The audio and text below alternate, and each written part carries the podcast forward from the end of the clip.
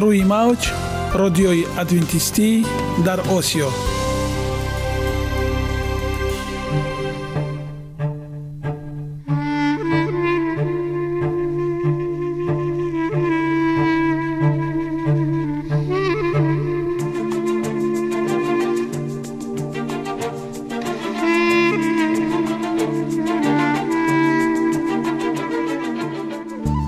با عرض سلام به شما شنوندگان عزیز.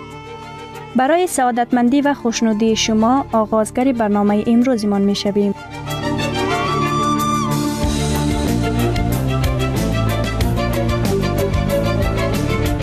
برنامه های ما شامل سه بخش می باشند. بخش اول سلامتی که در آن ما به شما طرز حیات سالم جلوگیری از امراض و غذاهای سالم را پیشنهاد می نماییم.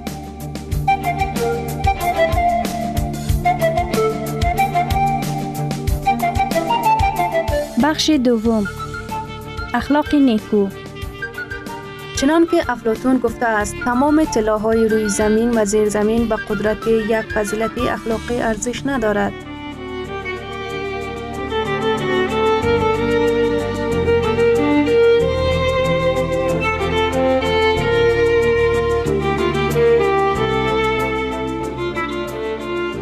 بخش سوم. نوری معرفت. رازهای نهانی نبوت ها در کتاب مقدس.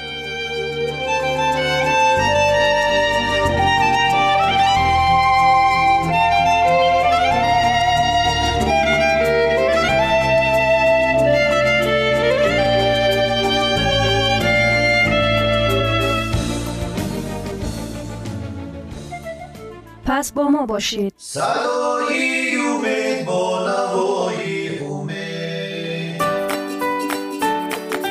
جسم سالم عقل سالم سالم بودن خوشبخت بودن است. خوشبخت بودن است.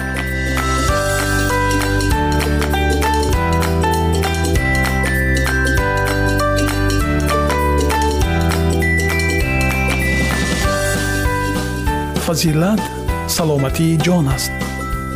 سلامتی فضیلتی بدن است. تندرستی هم برای شخصی که онро истифода мебарад ва ҳам барои дигарон чизи олист тандурустӣ аз тилло арзишмандтар аст.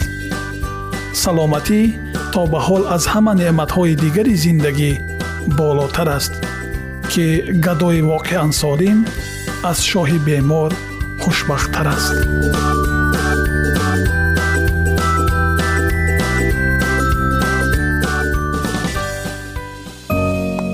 оиди мавзӯъҳои саломатии шумо метавонед дар сомонаи саломат клаб маълумоти бештарӣ пайдо намоед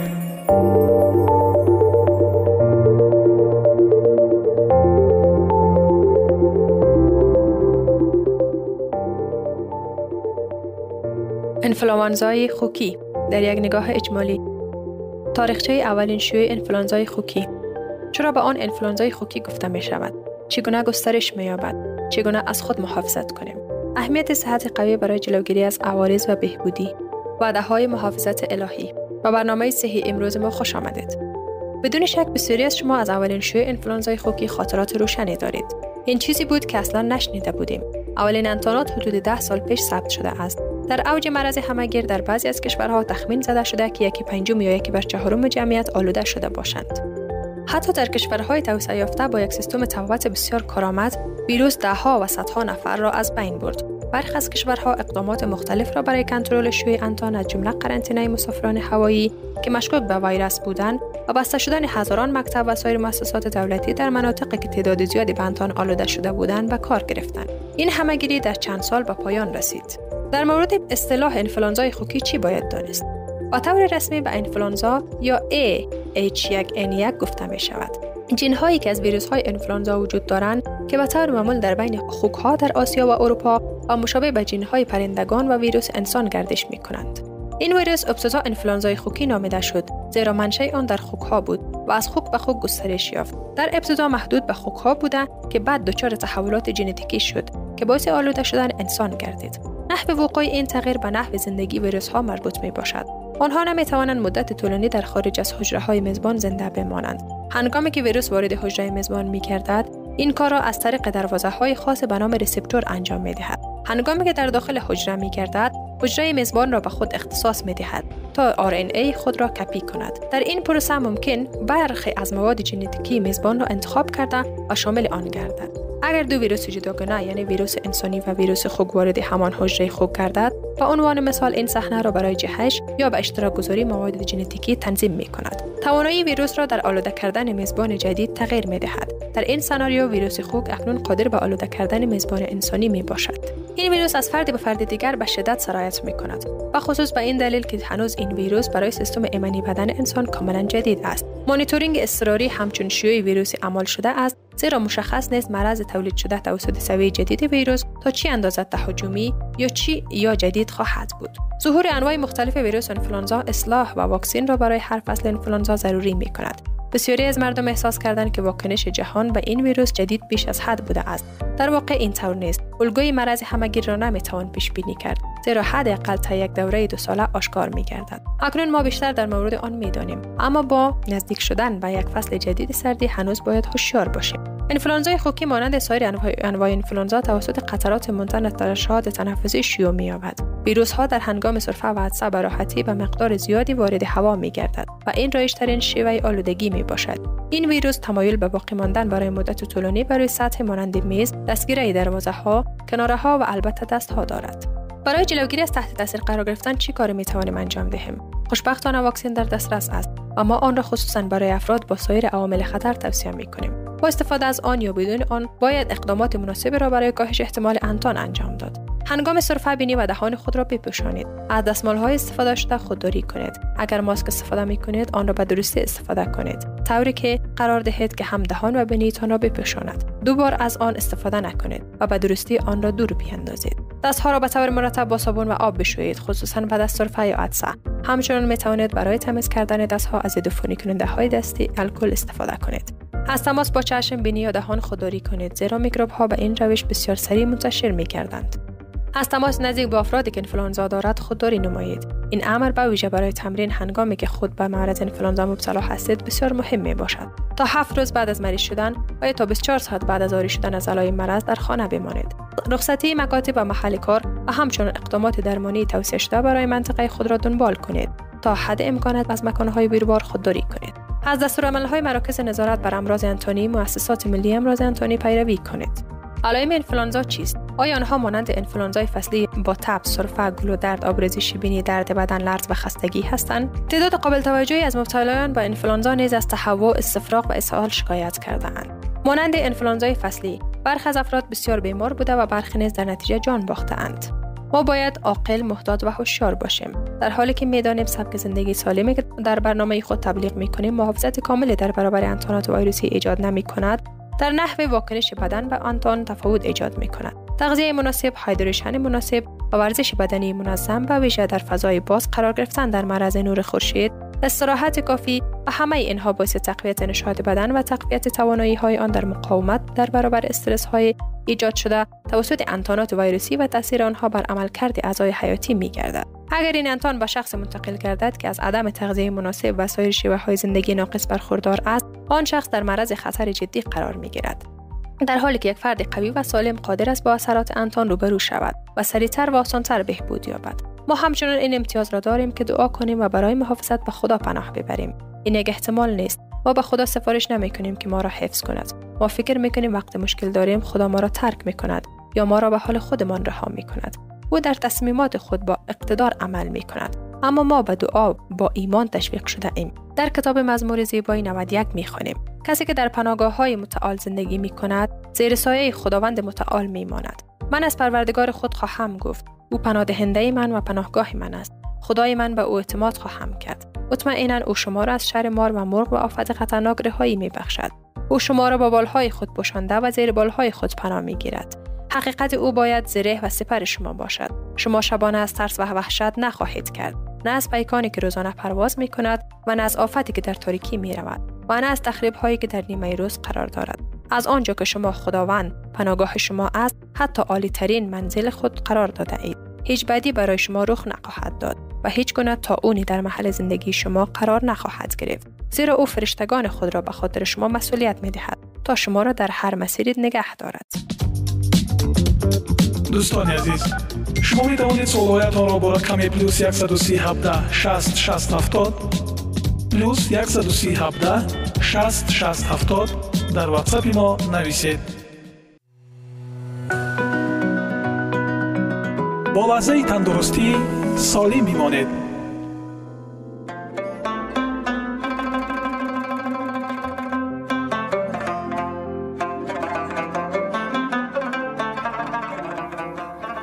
سلام و وقت بخیر. خدمت تمام شنوندگان عزیز برنامه لحظه تفکر. خوبان من سلسله برنامه های لحظه تفکر گرفته شده از کتاب لطفا گزفن نباشید.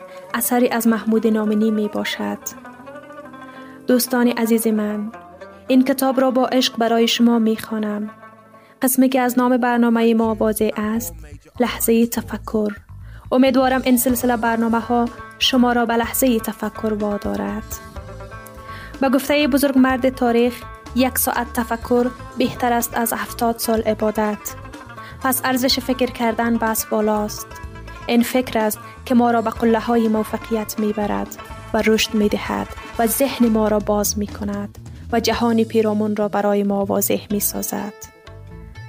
تقاضای من از شما این است که هر برنامه را به دقت گوش دهید و به آن فکر کنید و اگر قسمتی و یا متنی بر دلتان نشست آن را یادداشت کنید و بارها و بارها تکرار کرده و به آن فکر کنید.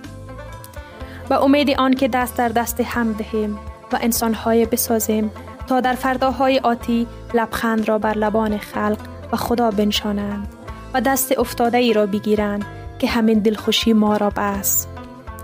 اما به فرموده دانای دلبند دکتر علی شریعتی این تمام چیزی است که می توانستیم نه تمام چیزی است که می خواستیم. برایتان دل عاشق ذهن جستجوگر روح استیانگر نگاه پرهزگر و زبان پرسشگر می طلبم. اینک به برنامه امروزی لحظه تفکر گوش فرا دهید.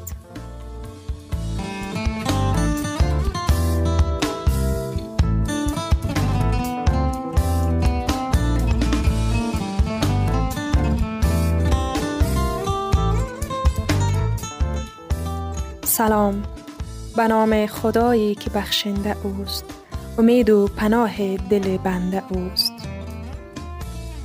خدایی که هم مهر و الطاف او نگنجد به ذهن و هم اوصاف او. خود آگاهی چیست؟ کوچکترین تحول همانند سنگریزه ای است که به درون برکه آب پرتاب می شود. امواج بسیاری به گرد آن شکل می گیرند. سنگریزه آگاهی نیز با برکه ذهن ما چنین کند.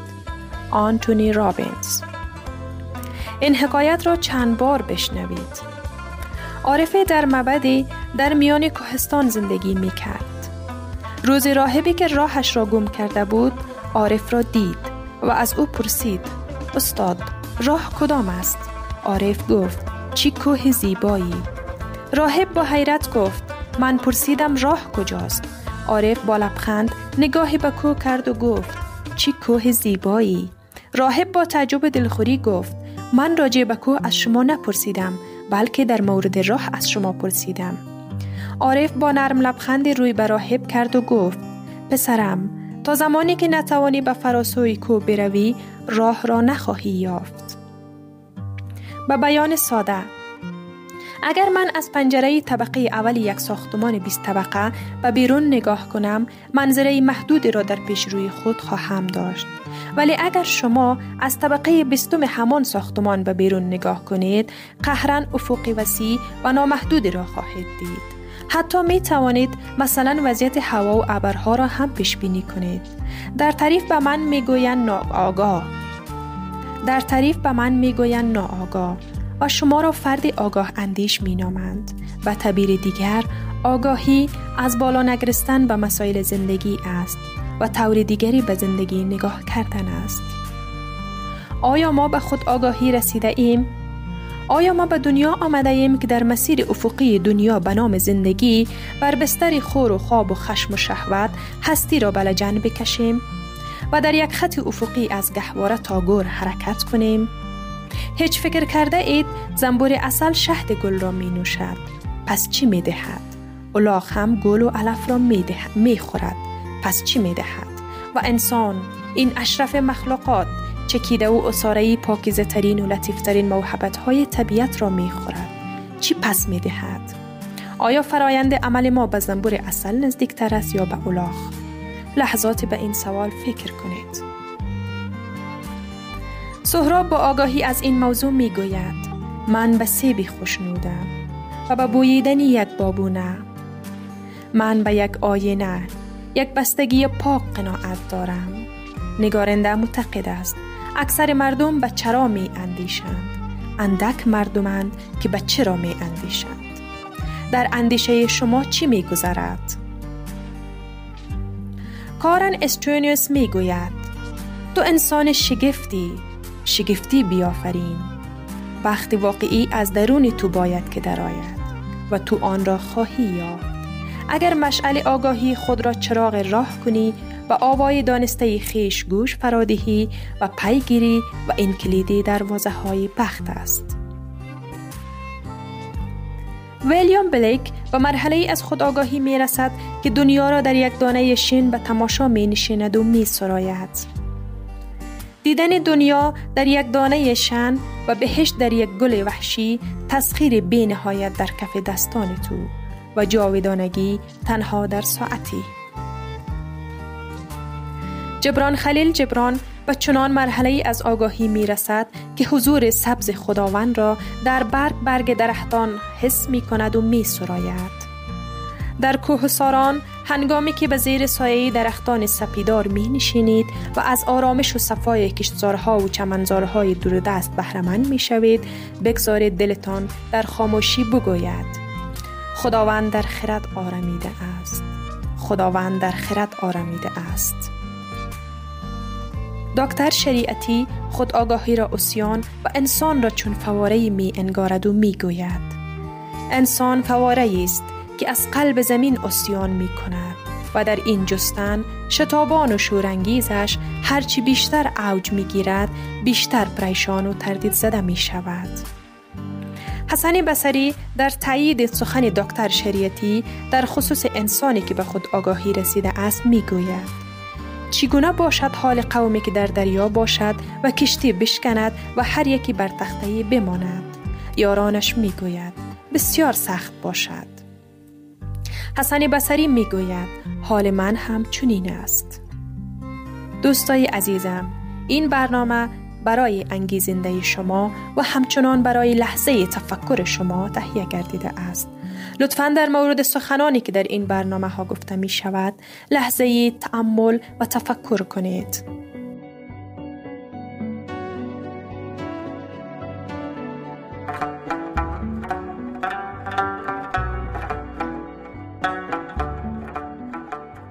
گرامی ترین ارزش خانوادگی اخلاقی نیکوست و همانا با ارزشمندترین بنیازی عقل است.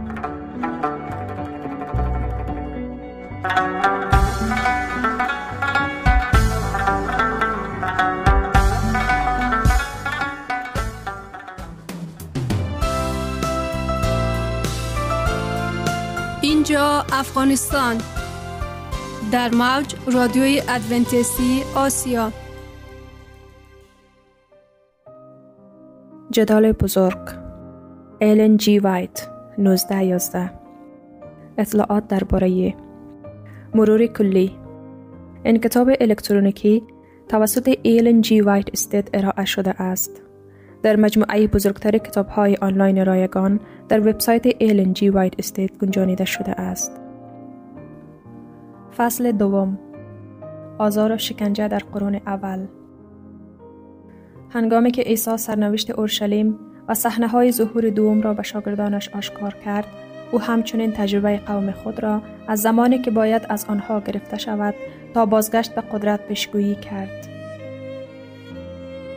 از زیتون ناجی توفانهایی را که در شرف فرود آمدن بر کلیسای حواری بود دید و با نفوذ به اعماق آینده چشم او توفانهای سهمگین و هدر دهنده ای را که قرار بود در اثار تاریکی و آزار و اذیت بر پیروانش بزند تشخیص داد. او در چند اظهارات کوتاه با اهمیت وحشتناک سهم را که حاکمان این جهان به کلیسای خدا خواهند داد پیشگویی کرد. پیروان مسیح باید همان مسیر تحقیر، سرزنش و رنج را طی کنند که استادشان پیموده است. دشمنی که علیه نجات دهنده جهان رخ نکرد، علیه همه کسانی که باید به نام او ایمان بیاورند، آشکار خواهد شد. تاریخ کلیسای اولیه گواهی بر تحقق سخنان ناجی است. قدرت های زمین و جهنم در شخص پیروان او علیه مسیح قرار گرفتند. بود پرستی بینی می کرد که اگر انجیل پیروز شود معابد و محراب های او از بین می رود. بنابراین او نیروهای خود را برای نابودی مسیحیت فرا خواند. آتش آزار و اذیت شلاور شد. مسیحیان از اموال خود خلع شده و از خانه های خود رانده شدند. آنها مبارزه بزرگی از مصایب را تحمل کردند. آنها محاکمه، مسخره ها و تازیانه های برحمانه آره به علاوه بند و حبس داشتند. تعداد زیاد شهادت خود را با خون خود مهر و موم کردند. نجیب و غلام، غنی و فقیر، دانشمند و نادان، بیرحم کشته شدند. این آزار و شکنجه ها که در زمان نرون در زمان شهادت پولس آغاز شد برای قرنها با خشم کم و بیش ادامه یافت. مسیحیان به دروغ به وحشتناکترین جنایات متهم شدند و علت بلاهای بزرگ قحطی، اون و زلزله اعلام شدند. هنگامی که آنها مورد نفرت و سویزن عمومی قرار گرفتند، خبرچینان برای کسب سود آماده خیانت به بیگناهان بودند. آنها به عنوان شورشیان علیه امپراتوری به عنوان دشمنان دین و آفات جامعه محکوم شدند. تعداد زیادی به سوی جانوران وحشی پرتاب می شدند یا در سالن‌های امفیتیاتر زنده زنده سوزانده می شدند. برخی به صلیب کشیده شدند. برخی دیگر را با پوست حیوانات وحشی پوشانده و به میدان رانده شده تا توسط سگها دریده شود. مجازات آنها اغلب به عنوان سرگرمی اصلی در جشنهای عمومی تبدیل می شد. انبوه از مردم برای لذت بردن و از این منظره گرد هم آمدند و با خنده و تشویق به استقبال عذابهای مرگبار خود رفتند. هر جا که پناه می بردن، پیروان مسیح مانند حیوانات درنده شکار می شدند. آنها مجبور شدند در مکانهای متروک و خلوت به دنبال پنهانکاری بروند. فقیر، مصیبت زده، رنجور که دنیا لایق آنها نبود در بیابانها و کوهها و لانهها و غارهای زمین سرگردان بودند. در زیر تپه های خارج از شهر روم گالری های طولانی از میان زمین و صخره تونل زده شده بود. شبکه تاریک و پیچیده معابر تا کیلومترها فراتر از دیوارهای شهر گسترش یافته بود. در این خلوتگاه های زیرزمینی پیروان مسیح مردگان خود را دفن می کردند و در اینجا نیز وقتی مشکوک و ممنوع شد خانه ای پیدا کردند. هنگامی که حیات بخش کسانی را که در نبرد خوب جنگیده ان بیدار کند شهدای زیادی به خاطر مسیح از آن غارهای غمانگیز بیرون خواهد آمد. تحت شدیدترین آزار و شکنجه این شاهدان برای عیسی ایمان خود را به خطر نگه داشتند. اگرچه از هر گونه آسایش محروم بودند از نور خورشید دور بودند و خانه خود را در سینه تاریک اما دوستانه زمین ساختند ولی هیچ شکایتی نکردند. با سخنان ایمان، صبر و امید یکدیگر را به تحمل محرومیت و ناراحتی تشویق می کردند. از دست دادن هر نعمت زمینی نمی تواند آنها را مجبور کند که از اعتقاد خود به مسیح چشم پوشی کنند. آزمایش و آزار و شکنجه جزگام هایی نبود که آنها را به آرامش و پاداششان نزدیک می کرد. مانند بندگان خدا در قدیم بسیاری شکنجه شدند و رهایی را نپذیرفتند تا قیامت بهتری به دست آورند. اینها سخنان استاد خود را به یاد آوردند که وقتی به خاطر مسیح مورد آزار و اذیت قرار می گیرند بسیار خوشحال می شوند زیرا پاداش آنها در بهشت بسیار خواهد بود زیرا پیش از این پیغمبران نیز مورد آزار و اذیت قرار گرفته بودند آنها خوشحال شدند که شایسته رنج بردن برای حقیقت شناخته شدند و آهنگ های پیروزی از میان شوله های آتش بلند شد. با ایمان به بالا نگاه کردند مسیح و فرشتگان را دیدند که بر سنگرهای بهشت تکیه داده بودند و با عمیقترین علاقه به آنها می نگریستند و استوری آنها را تایید می کردند. صدای از عرش خدا به آنها نازل شد تا حد مرگ وفادار باشید تاج حیات به شما خواهم داد. تلاش های شیطان برای ویران کردن کلیسای مسیح با خشونت بهوده بود مناقشه بزرگی که در آن شاگردان عیسی جان خود را تسلیم کردند با سقوط این پرجمداران وفادار در جایگاه خود متوقف نشد. آنها با شکست پیروز شدند. کارگران خدا کشته شدند اما کار او پیوسته به جلو رفت. انجیل همچنان گسترش می‌یابد و تعداد پیروان آن افزایش می‌یابد. و مناطق نفوذ کرد که حتی برای های روم نیز غیر قابل دسترس بود.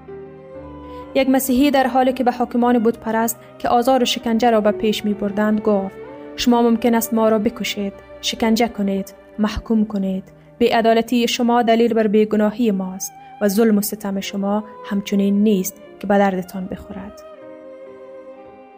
این فقط یک دعوت قوی تر برای متقاعد کردن دیگران بود.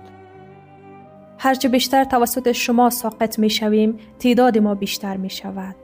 خون مسیحیان بذر است هزاران نفر زندانی و کشته شدند اما عده دیگر ظهور کردند تا جای خود را پر کنند و کسانی که به خاطر ایمان خود به شهادت رسیدند نزد مسیح در امان ماندند و او را فاتحان به حساب آوردند آنها نبرد خوبی را انجام داده بودند و باید تاج جلال را در زمان آمدن مسیح دریافت می کردند. رنج هایی که آنها متحمل شدند مسیحیان را به یکدیگر و به نجات دهنده خود نزدیکتر کرد. نمونه زندگی و شهادت آنها در حال مرگ گواه دایمی حقیقت بود و در جایی که کمتر انتظار می رفت رعایای شیطان خدمت او را ترک کردند و زیر پرچم مسیح ثبت نام نمودند.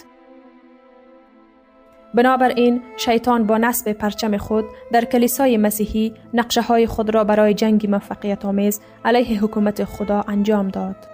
اگر پیروان مسیح می توانستند فریب بخورند و باعث نارضایتی خدا شوند آنگاه قدرت و استحکام آنها از بین می رفت و طمع آسانی برای شیطان می شدند. دشمن بزرگ اکنون در تلاش بود تا آنچه را که با زور نتوانسته بود به دست آورد آزار و شکنجه متوقف شد و به جای آن جذابیت های خطرناک رفاه دنیوی و افتخار دنیوی جایگزین شد. بود پرستان به دریافت بخشی از ایمان مسیحی هدایت شدند در حالی که دیگر حقایق اساسی را رد کردند. آنها اقرار کردند که عیسی را به عنوان پسر خدا میپذیرند و به مرگ و رستاخیز او ایمان می آورند. اما هیچ اعتقادی به گناه نداشتند و نیازی به توبه یا تغییر قلب نداشتند. با برخ امتیازات از سوی خدا آنها پیشنهاد کردند که مسیحیان باید امتیازاتی بدهند تا همه بتوانند بر سکوی ایمان به مسیح متحد شوند. اکثر مسیحیان سرانجام رضایت دادند که استانداردهای خود را پایین بیاورند و اتحاد بین مسیحیت و بودپرستی شکل گرفت. اگرچه پرستندگان بودها ادعا می کردند که تغییر دین داده اند و با کلیسا متحد شده اند اما همچنان به بودپرستی خود چسبیده اند و فقط عبادتهای خود را به تصاویر عیسی و حتی مریم و مقدسین تغییر می دهند. شنوندگان عزیز در لحظات آخری برنامه قرار داریم. برای شما از بارگاه منان صحتمندی و تندرستی، اخلاق نیکو، نور و معرفت الهی خواهانیم. تا برنامه دیگر شما را به الله پاک می سپاریم.